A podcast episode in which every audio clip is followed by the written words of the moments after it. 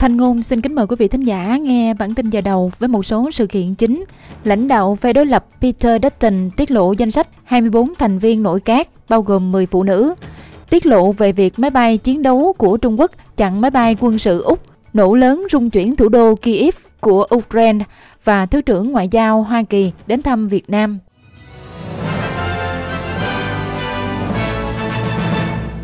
Sau đây là bản tin chi tiết lãnh đạo phe đối lập Peter Dutton đã công bố tên những người nắm giữ hàng ghế trước của mình với 10 phụ nữ trong số 24 thành viên nội các.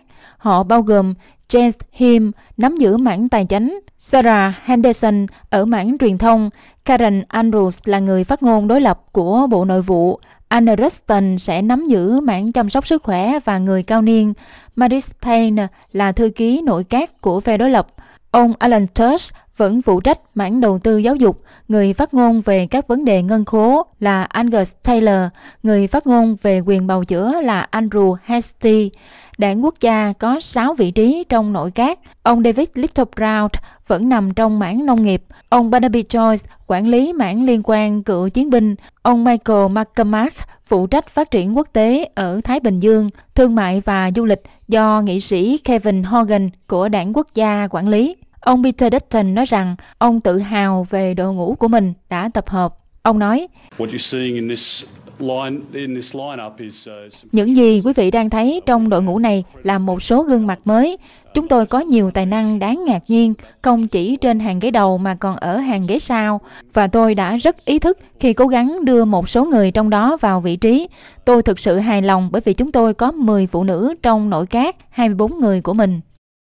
Liên quan đến ngoại giao, trước khi khởi hành đến Indonesia vào chiều nay, Thủ tướng Anthony Albanese cho biết chính phủ của ông quyết tâm có mối quan hệ tốt đẹp hơn trên toàn khu vực Ấn Độ Dương-Thái Bình Dương. Trong chuyến thăm 3 ngày tới Jakarta, ông Anthony Albanese sẽ thảo luận về thỏa thuận đối tác kinh tế toàn diện cũng như quỹ cơ sở hạ tầng và khí hậu trị giá 200 triệu đô la do Úc đề xuất. Ông nói rằng hai chuyến công du của ông trong khu vực kể từ khi tuyên thệ nhậm chức đã chứng minh với Thủ tướng Indonesia rằng ông coi trọng mối quan hệ giữa hai quốc gia. Ông nói, My uh, discussions with uh, President Widodo have been uh, very cordial các cuộc thảo luận của tôi với Tổng thống Widodo diễn ra rất tích cực. Cuộc thảo luận vào hôm thứ Sáu diễn ra tốt đẹp. Tất nhiên chúng tôi đã từng gặp nhau trước đây. Tôi mong chờ những ngày sắp tới. Tôi cảm ơn ông ấy và chính phủ của ông ấy đã chào đón chúng tôi.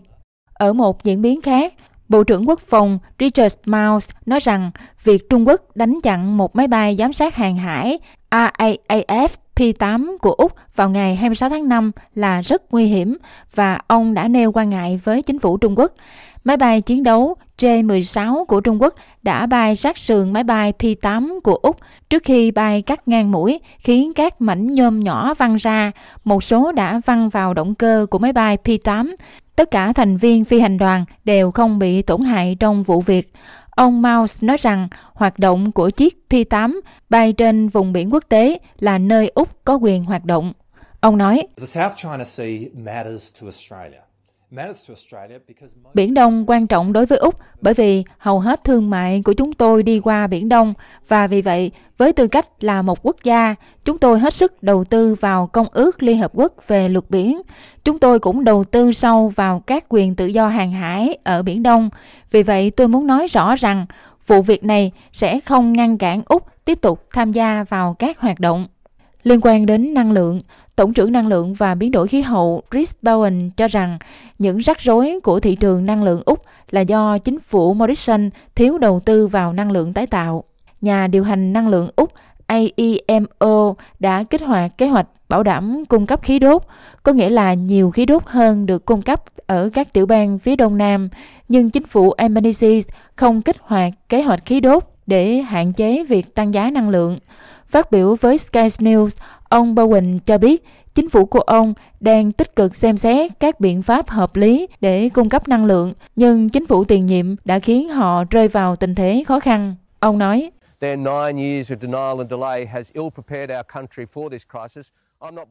9 năm trì hoãn của họ đã khiến cho đất nước chúng ta không có sự chuẩn bị tốt cho cuộc khủng hoảng này. Tôi không đổ lỗi cho họ vì lũ lụt và các mỏ than, vì tình hình Ukraine hoặc là các vấn đề cung cấp than. Điều mà tôi đang đổ lỗi cho họ rất rõ ràng là họ thiếu một khung chính sách chặt chẽ. Năng lượng tái tạo là dạng năng lượng lưu trữ và truyền tải rẻ nhất với việc lưu trữ và truyền tải nhiều hơn, chúng tôi sẽ có thể thuận lợi để đối phó với cuộc khủng hoảng này. Nhưng do các chính sách về năng lượng của chính phủ trước đây đã cản trở 23 chính sách năng lượng và thiếu sự đón nhận các công nghệ của tương lai, đất nước của chúng ta đang không sẵn sàng. Liên quan đến y tế, gần 2.000 nhân viên mới dự kiến sẽ được tuyển dụng cho dịch vụ xe cấp cứu New South Wales sau khi chính quyền của tiểu bang cam kết tăng cường tài trợ. Theo báo cáo, ngân sách của tiểu bang đã dành ra gần 2 tỷ Úc Kim trong vòng 4 năm tới để đáp ứng nhu cầu 1.850 nhân viên y tế mới và một số trạm cứu thương mới trên khắp tiểu bang New South Wales. Thư ký Công đoàn Dịch vụ Y tế Gerard Hayes đã gọi lời hứa tài trợ là một chiến thắng lịch sử cho các nhân viên y tế, những người đã hành động mạnh mẽ nhiều lần trong năm nay để thúc đẩy việc tăng lương và cải thiện các điều kiện làm việc. Ông Hayes nói rằng, các nhân viên y tế bổ sung sẽ cho phép dịch vụ xe cứu thương mang lại dịch vụ chăm sóc tốt hơn cho cộng đồng. Nhưng ông cũng nói thêm rằng, họ vẫn cần được tăng lương để theo kịp với chi phí sinh hoạt. Một số thông tin đáng chú ý khác, Chính phủ Tasmania cho biết họ sẽ đưa ra luật cấm hiển thị các biểu tượng của Đức Quốc xã sau những nỗ lực tương tự ở các tiểu bang khác. New South Wales và Queensland đã công bố kế hoạch cấm các biểu tượng của Đức Quốc xã, trong khi Victoria đã đưa ra luật cho Quốc hội tiểu bang. Bộ trưởng Tư pháp Tasmania Elise Archer cho biết bà sẽ làm việc với các nhóm cộng đồng để soạn thảo luật, đồng thời xem xét những thay đổi đã được đề xuất ở những nơi khác. Bà nói rằng chính phủ Tasmania lên án mạnh mẽ việc sử dụng những biểu tượng như vậy để tạo ra sự thù ghét và sợ hãi. Liên quan đến Ukraine, thị trưởng Kyiv Vitaly Klitschko nói rằng sáng nay một số vụ nổ lớn đã xảy ra ở hai quận của thủ đô. Theo hãng tin CNN, sáng sớm nay, các vụ tấn công tên lửa đã diễn ra quanh thành phố cảng Odessa của Ukraine. Tại Donetsk, có 5 người thiệt mạng và 20 người khác bị thương sau khi hàng loạt vụ nổ xảy ra trong khi đó, Tổng thống Ukraine Volodymyr Zelensky nói rằng các đợt pháo kích của Nga đã phá hủy 113 nhà thờ ở Ukraine kể từ đầu cuộc chiến. Trong số đó, có nhiều nhà thờ cổ từng đứng vững trong Thế chiến thứ hai, người đứng đầu Ukraine cho biết. Họ sẵn sàng đốt mọi thứ, nhà thờ chính thống cũng như bất kỳ thứ gì khác ở Ukraine. Trong cuộc chiến toàn diện, 113 nhà thờ đã bị phá hủy hoặc là hư hại do pháo kích của Nga. Trong số đó, có những nhà thờ đã tồn tại được sau Thế chiến thứ hai, nhưng lại không thể chống lại sự chiếm đóng của Nga. Sáu người đã bị bắt giữ tại Hồng Kông khi chính quyền Trung Quốc ngăn chặn bất kỳ hoạt động kỷ niệm 33 năm vụ trấn áp quảng trường Thiên An Môn. Vào ngày 4 tháng 6 năm 1989, các sinh viên biểu tình đòi tăng quyền tự do chính trị đã bị quân đội giết chết. Quân đội đã nổ súng và sử dụng xe tăng để kết thúc cuộc biểu tình kéo dài nhiều tuần. Không có thông báo chính thức về số người chết trong vụ việc, chính phủ Trung Quốc cho biết 200 thường dân đã thiệt mạng, trong khi các nhóm nhân quyền nói rằng con số có thể lên tới 10.000 người. Marilyn từ Hồng Kông đánh dấu lễ kỷ niệm tại thủ đô Đài Bắc của Đài Loan cho biết.